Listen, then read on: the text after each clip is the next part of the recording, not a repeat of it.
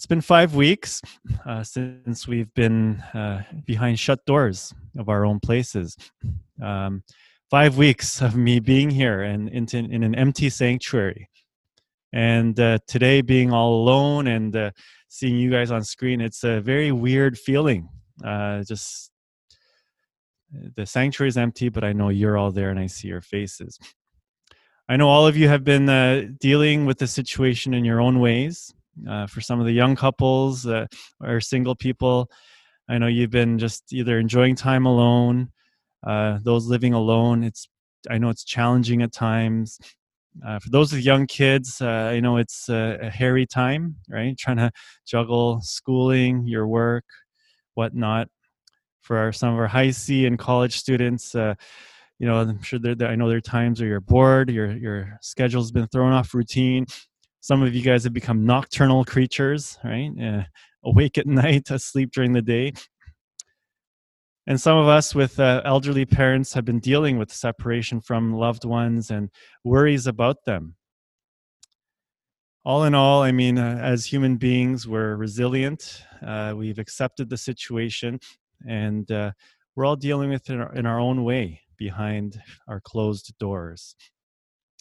The disciples of today uh, were also behind shut doors. They uh, were in fear. They were in shock. Uh, they were in grief. Because, you know, they had dropped everything to follow Jesus. And for three years, they spent every day, every waking moment together. They ate together, they walked together, talked together, uh, and they witnessed many wonderful things and they had intimate fellowship together. But now, that leader of theirs, whom they followed, was gone. And also, the powers that had killed Jesus were now looking for his followers to get rid of this new movement. So, fear, shock, grief, loss, just cloudiness, because they had not processed things yet. They were lost. When I think about us, I think uh, underneath our day to day coping with the situation, I think we too feel lost in many ways. I think there's still a sense of, as Mina shared, lament, mourning, and grief at the loss of life as we knew it. Uh, the immediate and acute shock of it all may have worn off by now, but I still sense there's a lot of worry, concern, and uncertainty. There's a restlessness at the current status quo. We're wondering how long will this last? When will things get back to normal? What will that normal even look like? So we don't know right now what to expect going forward. The disciples, they were lost. They were scared and disoriented. In this state of being, behind locked doors, Jesus came and stood among them. When they saw Jesus, they rejoiced.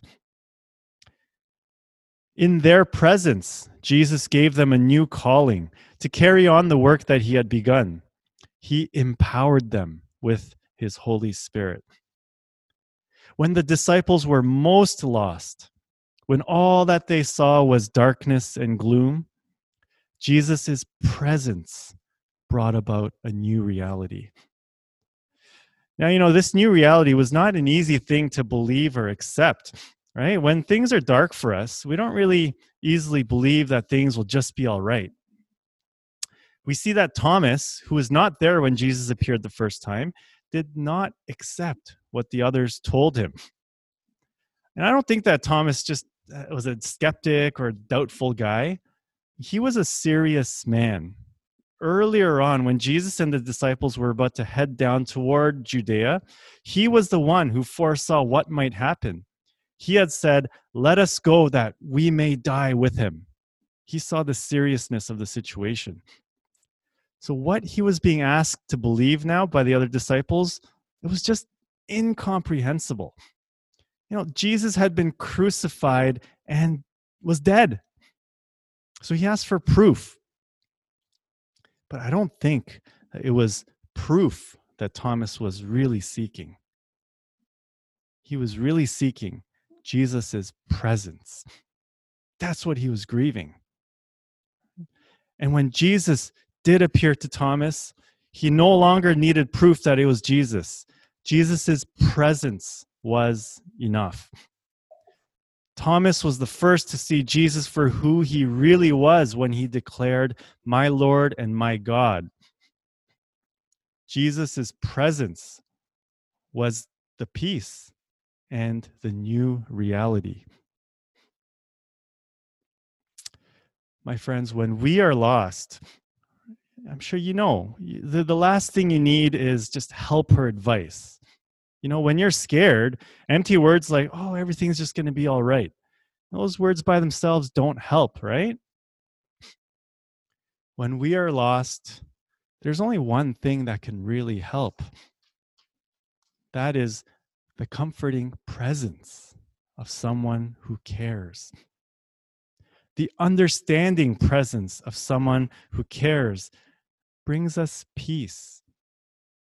A mm-hmm. warm presence empowers us to believe that maybe I can get through this.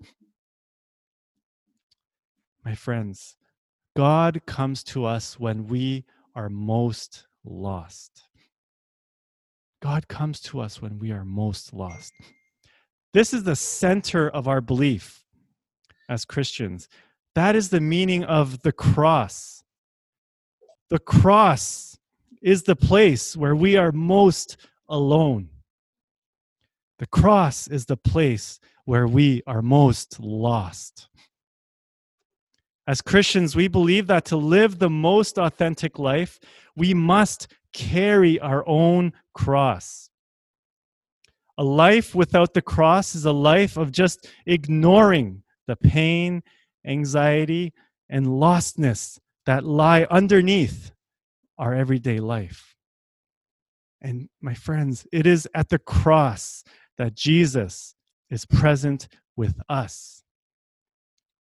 Jesus' is dying on the cross is the ultimate expression of God's presence and solidarity with us in all of our pain, in our lostness. It was only through the cross that Jesus was raised up to new life. And it is only through our cross where we will meet Christ and find peace and a new reality. So when we are lost, let's not seek to go around it or avoid it. In a time like this, let us courageously bear our cross. For when we do, God will be present with us there. Now, everyone, this is a time for presence. If there's anything that we should be learning from this pandemic, it's that nothing matters more than the presence of others. Christ comes to be present with us now. So let's not ignore what it is that we're truly feeling or thinking. Let us be honest about it. Let us acknowledge it and let us name it.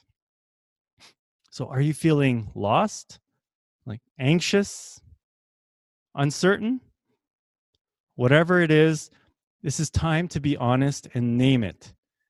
And God will come to you where you are. This is also the time to be present for one another. We, even though we're here virtually, we're the body of Christ, the very Christ who appeared before the disciples in today's passage. We are his body here on earth, given breath by the Holy Spirit. We are to be the presence of Christ for each other. You know, guys, I don't know what the world will be like after this pandemic is over. I mean, I read the news and I am concerned. I do see so many inspiring examples of selfless service and generosity, those on the front lines. But I also see so much fear animosity and division.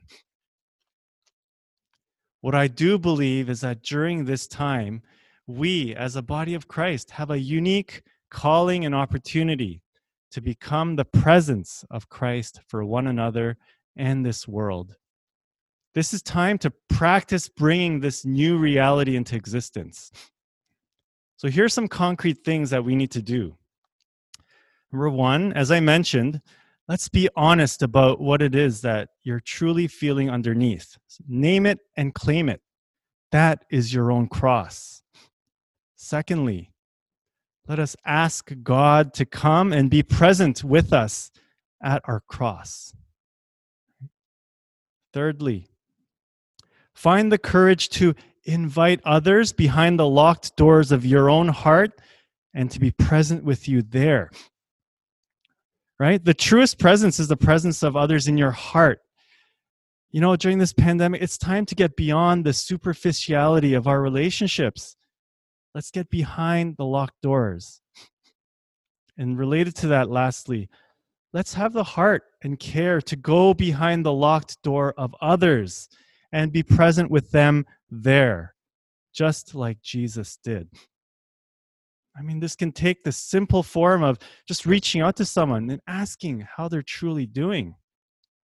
It can be a simple, random act of kindness, kindness, like asking if they have enough toilet paper or offering to deliver groceries for an elderly person.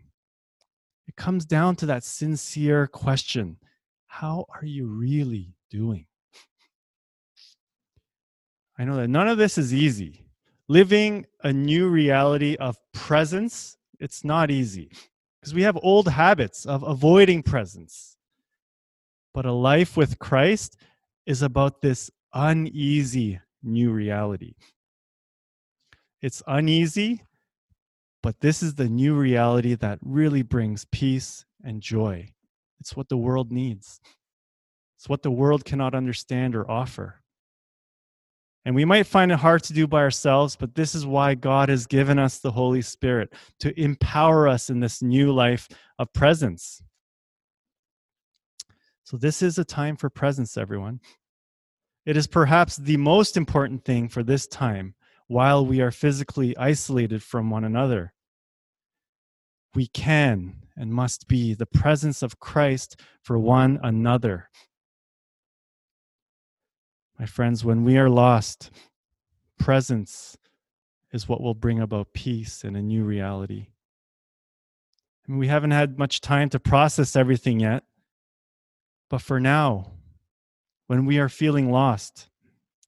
May the presence of Christ bring peace to your hearts. And may we be the presence of Christ for each other during this time. Amen.